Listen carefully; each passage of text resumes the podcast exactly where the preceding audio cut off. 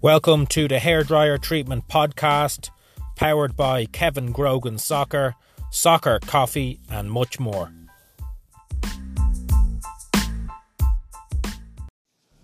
Welcome to the show this week. We're delighted to have Nico Zini with us. Nico grew up in Italy playing at a high level, then moved to America to get a scholarship in soccer and now is with FC Barcelona working in business development in the Americas. He's a really, really interesting guy and definitely worth a listen. So Nico will be in just after the break. Um, hot topic this week is definitely Manchester United beating PSG.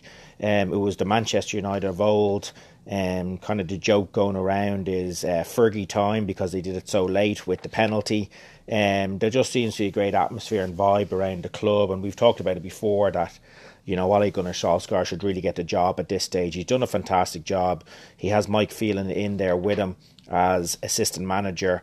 Mike obviously was Alex Ferguson's assistant manager and did a fantastic job during that period and has a lot of experience and also played for the club. So between Mike Phelan and Ole Gunnar Solskjaer, they definitely know what the fabric of the club is and they've gone back to that kind of positive uh, style of football where people are playing with smiles on their faces and not fearing anyone and going out into games, particularly like yesterday where they had a massive uphill struggle because they were 2 0 down and getting themselves back in the game and then keep going till the last minutes of the game. They got the penalty.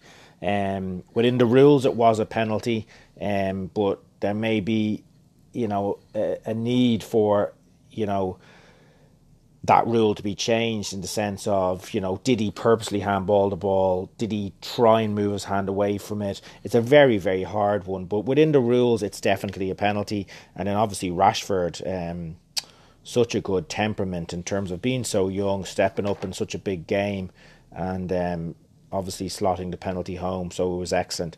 So, um, you know, a fantastic time for Manchester United. They're back on track. Interesting to see what they do in the weekend. So after the break, we have a great interview with Nico Zini.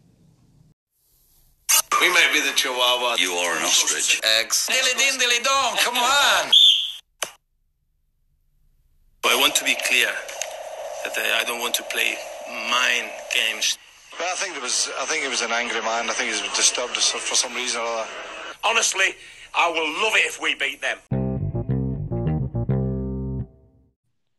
Hello, hello. Nico, thank you for joining the show. We appreciate it. Um, why don't you start off by just talking a bit about where you grew up and your first memories of soccer? Absolutely, absolutely. Thank you for having me. It's a pleasure. Um, so I'm from Italy, uh, born and raised in Milano. Uh, big Inter fan. Um, I started playing soccer at the age of six. Uh, obviously, something very local and small, uh, and then quickly moved up to AC Pavia uh, youth academy youth system. At the time, AC Pavia was third division in Italy. I played there when I was 16, 17, 18.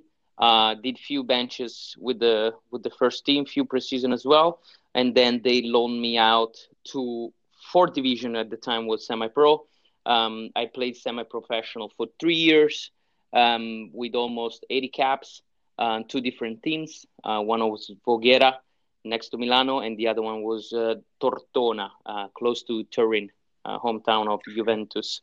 Um, and w- they were great years. I mean, um, my passion was uh, for soccer was immense, and I was a hardworking guy. Always played on the flank, whether you know right back or right wing. Um, really enjoyed my time. Um, I had the opportunity to go professional um, after three years in the semi-pro leagues um, I went to preseason for Catanzaro, which at the time was third division. Um, unfortunately, it was the years of the financial crisis and the resources were, we, let's say, pulled out from from lower tiers of soccer in Italy. So I decided to move to the states uh, shortly after, and that was that was that a big decision for you to come over to America, or was it was it something that you always aspired to do? I gotta say, I, I love Italy, and who doesn't? Um, it came a bit unexpected, um, but I was the once I got here, I think that's the moment in which I triggered and said I want to stay here because from Italy, which is something that back then it wasn't so accessible, but nobody knew about the potentiality, the potential of uh, going to school with a with a scholarship, play football, play soccer. Um, I didn't know that. So when I moved here, obviously the first thing that a football player wants to do when he joins and, and, and come to another country is to play to play soccer. So I started playing pickups um, uh, all around the city, and obviously I was a very good player. I was fit because I was coming out from from my good years in Italy, so I was ready to play, and that's I think uh, when when then we met uh, shortly shortly after me and you, um, and that's then the story of how I got into college but it wasn't easy, obviously, because at the time was 21 when I moved to the US. Um, but I gotta say, I think it helped the fact that I moved to New York. I felt I felt like it was home. Uh, it was more complicated, let's say, when I moved to Florida for my college. But I think we'll jump onto the to the next round. Yeah, I mean, I do remember when you first started um, playing for me, and you were a very lively fullback, um, very good on the ball, very athletic, and um, you were, it was great to have you on my team back then. Now, when you went into college, um, we always talk about the kind of work uh, soccer kind of balance. How did you find that when you went to college in terms of balancing that? Yeah, absolutely. Um, when I received the, the full scholarship uh, in Florida, obviously for me was a was a new experience. Um, I was soon uh, entitled to be the captain of the team uh, of this small college in Florida. Unique experience, I gotta say, and I recommend anybody that can undertake such an experience to do so. Um, I always been, like you said, very um, methodic. Let's say in my routine, I always prepare myself. I always been the guy that was running the most that was taking care of the body, that was taking care of the mind, that was resting. Uh, I never did crazy things uh, while I was playing. Um, and so, to me, the most important thing when I when I went to college, first of all, I was not speaking English as good as probably I do now uh, because it was just after two, one year and a half, uh, almost two, that I moved to the United States. So for me, it was very important to be good academically, be good on the pitch, and be good off the pitch. It's a balance that, that needs to be there, must be there if you want to achieve on all those different fields. So my day was very simple. It was just studying in the morning, resting before before practice, give it all in practice, and then obviously when I had the opportunity, go into the gym, strengthen my body because obviously American football um, is a bit different than European one, so it was very physical. Uh, so I, sh- I try to stay on top of my of my game, but I'd say that balancing the three is the most important thing. Managing your time uh, and nutrition has always been a big part for me. Yeah, because a lot of kind of young kids that aspire that are American and aspire to go to college, you know, we always try and educate them on kind of the balance and all the things you mentioned there. There's a lot of distractions in college away from the academics as sports, I know you're there to play soccer, but ultimately you're there to get a degree as well. You have to train. There is a social scene. So it sounds like you were very on top of that in terms of your structure. Yeah, I was, and and I gotta say it might have helped that I got to college a little later uh, than the, than the the regular kid, uh, which enters 18, 19. I was a bit older, and I think I was very helpful to my other teammates uh, and and classmates. Um, I think it's very simple. If you have the passion for the sport, um, you want to perform on the field. Performing on the field meaning to have a very balanced life outside the field, a very good nutrition, a very good rest, which is one of the most important things. Obviously, you're in college, so uh, college life it's a fun one. You need to maximize it, but that doesn't mean going crazy every weekend, going crazy every week. Because at the end of the day, you want to perform, and the priority is to perform in the classroom, perform on the field for your college, for your university. So in order to do that, you gotta be structured, you gotta be consistent, you gotta have that passion. Now, was there repercussions if, say, a player kind of fell short on the academics? Was there punishment? Did you get kind of banned from training or matches? Uh, did they monitor that? Yeah, absolutely, absolutely. Um, for, I was playing NAIA, which is a bit different. The NCAA, still a very good level, especially in southern. It was, it was, it was Warner College. The name of the college was Warner University, um, out in Orlando.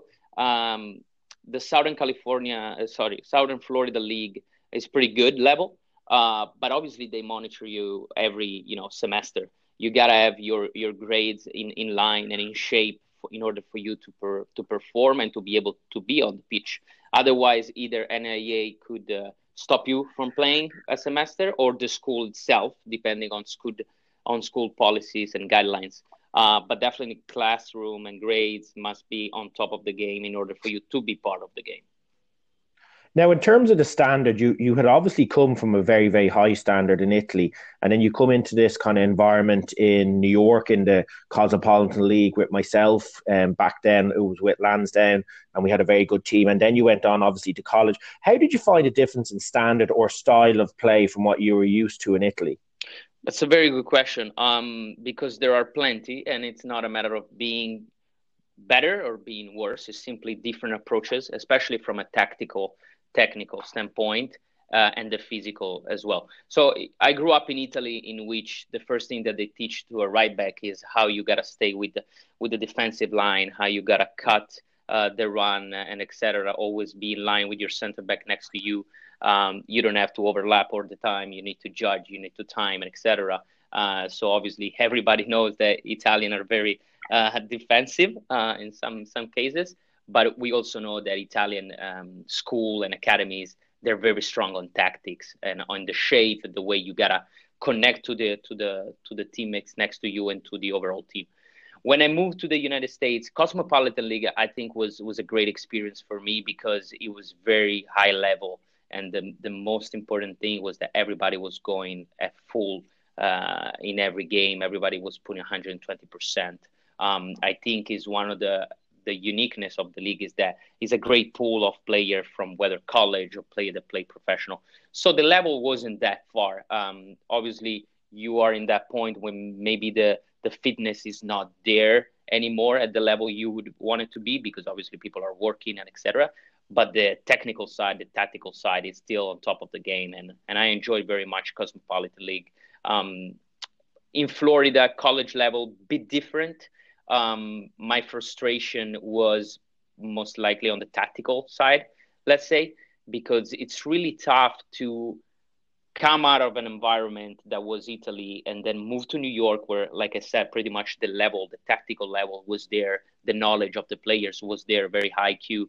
Um, and going down to Florida, where you have all this diversity because kids coming from all over the world, all over the background, um, American kids that played uh, in in the states, um, and the tactical level was not there. So one of my priority was to explain to them, you know, everybody's a bit of a coach when you play, so you you gather that knowledge. So the tactical side was the the most, uh, let's say that that we needed to work on. Players not understanding the type of run, not timing the runs, uh, not looking at the teammate, just going a bit too much uh, on the individual game. Um, so that was the from a fitness standpoint. I think uh, we can we can complain because everybody was super fit and the games were very very uh, intense. Um, but definitely we can work on tactics at a youth level. Yeah, I always say that sometimes uh, the youth in America are a bit overcoached. So by the time they get to college, they're nearly a tiny bit robotic and they don't express themselves enough. Where maybe where you grew up and where I grew up, there was an element of us understanding the game a bit better and having that ability to express ourselves on the pitch and make runs and make decisions ourselves. Absolutely agree. Absolutely. And it's the freedom that then in Europe they're very good to leave up to the player. So the decision making is one of the most important thing because it can be it can really be a game changer. If the two teams have you know perfect tactics uh, in the 90 minutes, uh, probably the game will finish 0-0. But the brilliance of the player to make a decision, whether it's uh, in the defensive side or it's in the offensive side can really be a game changer. Um, and players should have that freedom, but should also be coached to have that type of personality uh, in the sense that when it comes to the clutch play, the moment in which you got to make a decision, take ownership of the decision and do what's best. You might be wrong, you might be right, but you will never regret the fact that you took the decision. Um, so I think that's a great point, and that's what, what we need to keep working on the youth here in the United States because there is a huge potential.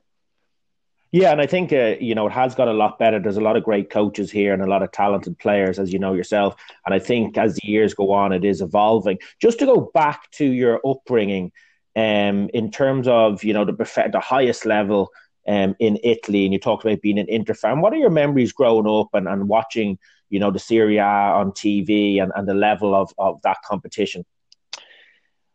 Um, well, uh, I grew up. I had the luck to to grow up in Milano. Uh, one of my first time at San Siro was uh, when actually Ronaldo, uh, the real one, like we say, uh, was playing for Inter. Um, it was just, you know, the perfect time for for Serie A. Was probably Serie A was what the Premier League is is today, has been in the last five years. Uh, was just the peak. Everybody wanted to be in the Italian football. I remember AC Milan, Juventus, Inter Milan, Roma, Lazio, Parma. There's so many teams with such quality players, and and I got I got close to football because my my uncle used to take me to the stadium to watch Inter Milan.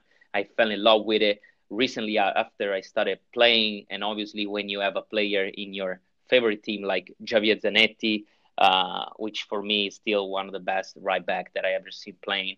Um, I just wanted to be like him. Um, so, you know, football players can be good role models and can be bad role models but I had the luck to have one of the best role models because I was aspiring to be Javier Zanetti. Um, and I think Serie A level uh, unfortunately dropped, uh, consequence of uh, many factors, um, which obviously would, would take another another conversation. Uh, but I think yeah. he's, he's coming back. I think Ronaldo moving to Italy, even though in the the latest stage of his career, will help the attention, the media, and somehow the revenue, which at the end of the day, it's very important for for a league to be at the top. Um, on the other hand, I'm a big fan of the Premier League. I think is a great football to watch. Um, they're doing a great product for for international markets, and I think we live in the era in which uh, the content uh, is uh, super good, and and with a Champions League as well, the level of players it's unbelievable. Um, so we we gotta you know say that we're very lucky. I was very lucky back then when I started following Serie A and I'm very lucky now because I'm able to see a lot of great players. And just talking about the Ronaldos, they're obviously the current Ronaldo, one of the best players in the world, arguably one of the best players ever. But the the the real Ronaldo, as we call him, um, the original, how good was he? Because I think people forget and ne- nearly underestimate how amazing he was. Absolutely, absolutely, and it's something that um, if you if you like football, but you're part of the new generations that grew up with the with the Messi and and the Ronaldo Cristiano, uh, please take some time to go watch the YouTube videos when Ronaldo, Zidane, they were in their prime. I remember watching it live from San Siro. The guy looked like was coming from another planet. Honestly, it's the the ability to to perform certain technical skill at the highest speed that probably at that time we have ever saw in a player. He was just unbelievable.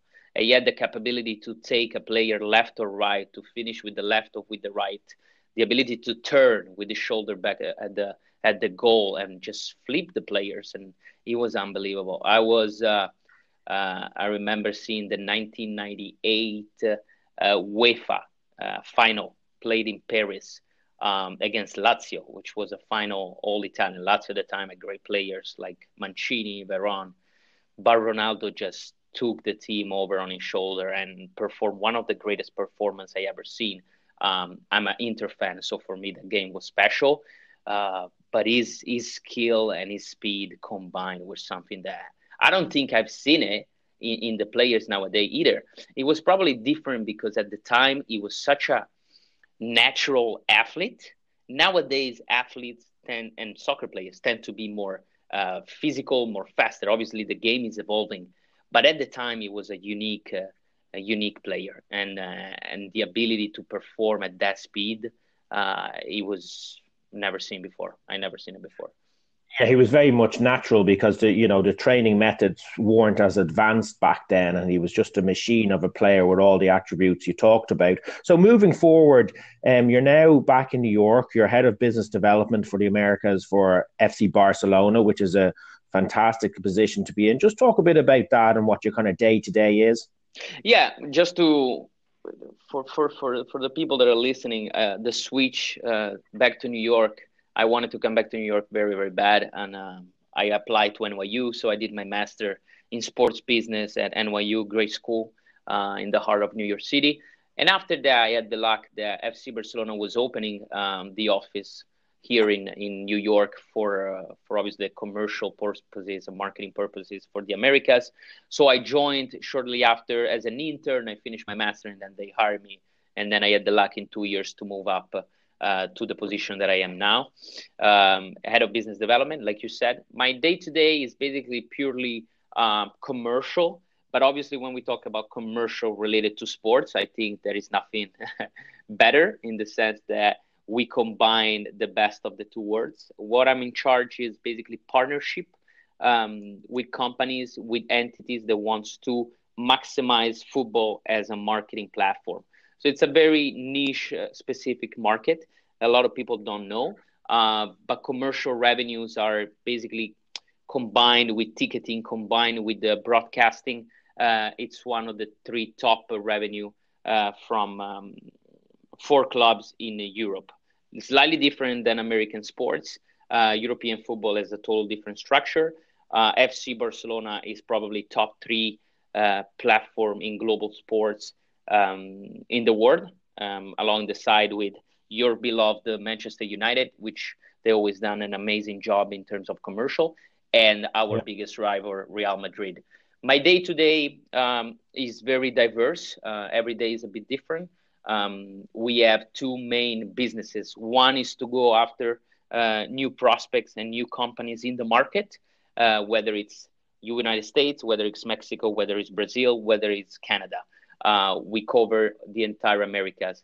And the other side of the business is to take care of current partner. Um, we have few American partners uh, for FC Barcelona. One that everybody knows, and it's a great brand. It's Nike. The other one is Gatorade. We are partnered with Stanley Black & Decker, which is a massive tools corporation, and as well as a Scotiabank, which is an important Canadian bank.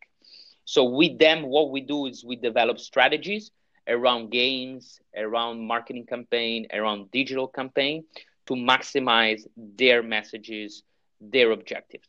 Um, the job has some perks because I get to travel a lot uh, to Barcelona. So I have been to many games, and, and it's amazing for me to to be able to go back to Europe with my job, but at the same time to travel around the Americas and go see the properties that we have. FC Barcelona, as you said, is one of the top clubs for developing the youth. So we have 43 academies all around the world. Uh, we collaborate with more than 140,000 kids. Um, and in the Americas, obviously, we have uh, almost 20 schools spread around almost six in the United States. Recently set one up in New York. We have an academy ongoing in Long Island, um, a bit far far away, uh, but uh, it's a great project. It's going to be 11 fields when it's completed. We currently have 500, 500 kids. Um, so my position is good because you get to see a little bit of all the projects that we have, whether it's uh, sporting, youth, marketing, or commercial. I'm always involved. The office is is quite small. We grew to 10 people now. Um, so we get to do a little bit of everything, uh, which is great. And obviously, we, we get to talk about football every day, which is what I love. Brilliant. And, I, I can't have an Italian on and not talk about pasta, and it's something I'm very passionate about. talk, to me, talk, to me a bit about. Um, you know the differences of growing up in Italy and eating pasta compared to America because um, we get a lot of fake food over here. What is the difference? Well, it's an important difference, and like I said, when I when I went to college, probably I'm gonna give you a couple of uh, anecdotes, but um, when I went to college, it was the first uh, issue for me was was the food. Um, so when you grow up in Italy, obviously pasta is on the menu every single day. Um, and I like to say to kids uh, here in America, it is not a bad thing. Uh, if you are athletic, if you want to be in sports, uh, pasta is one of the best fuel that you can get. Um, no matter where you play or what level you play in Italy, before the game, you have plain pasta with olive oil or pasta with tomato sauce, and then you have some prosciutto and some parmigiano, which you might think that's amazing, but that's on the regular basis for every athlete from Serie A till the fifth division. That's what we eat uh, before games, and I grew up that. My nutrition in Italy from when I was 10 till I was 21 and played semi-pro was always the same. Was pasta, was prosciutto, was very lean meat, uh, a lot of veggies, and that's very important. Um, and I gotta thank obviously our culture, the Italian culture, because at the age of almost 30 next week, um, I still look good and I still have pasta on my menu. Not every day now, because obviously I don't train as much as before, but it's a very important fuel. And when I moved to Florida, that was the biggest challenge. So the food in the cafeteria, in the, in the restaurants around college was was very different. Um, full of fat, stuff that they don't go well if you want to perform on the field. So what I, I what I started doing, I started to cook um, for the entire team. So we had the dinners and lunch at my place. I just was just making pasta for everybody. Um, I gotta say their performance increased. I don't know if it was due to the pasta or the other reason, um, but nutrition is fundamental, and um, I encourage all the kids nowadays to to to read more, to learn more about nutrition because there is a very very close correlation with your performance on the field. Um, don't be scared about carbs. Don't be scared about pasta because that's what fool you, and that's what you're gonna help you on the field. So, um, pasta, pasta, pasta. Yeah, yeah, yeah. Nico, we're running out of time now, but it's been an absolute pleasure having you on, and I'm so happy that you're doing so well for yourself. It was a real pleasure for me to coach you um, all those years ago, and we've kept in touch. So um, we'll definitely get you back on the show sometime. Absolutely, Kevin. Thank you very much, and thank you for having me. Always a pleasure. Thank you. Bye. Bye.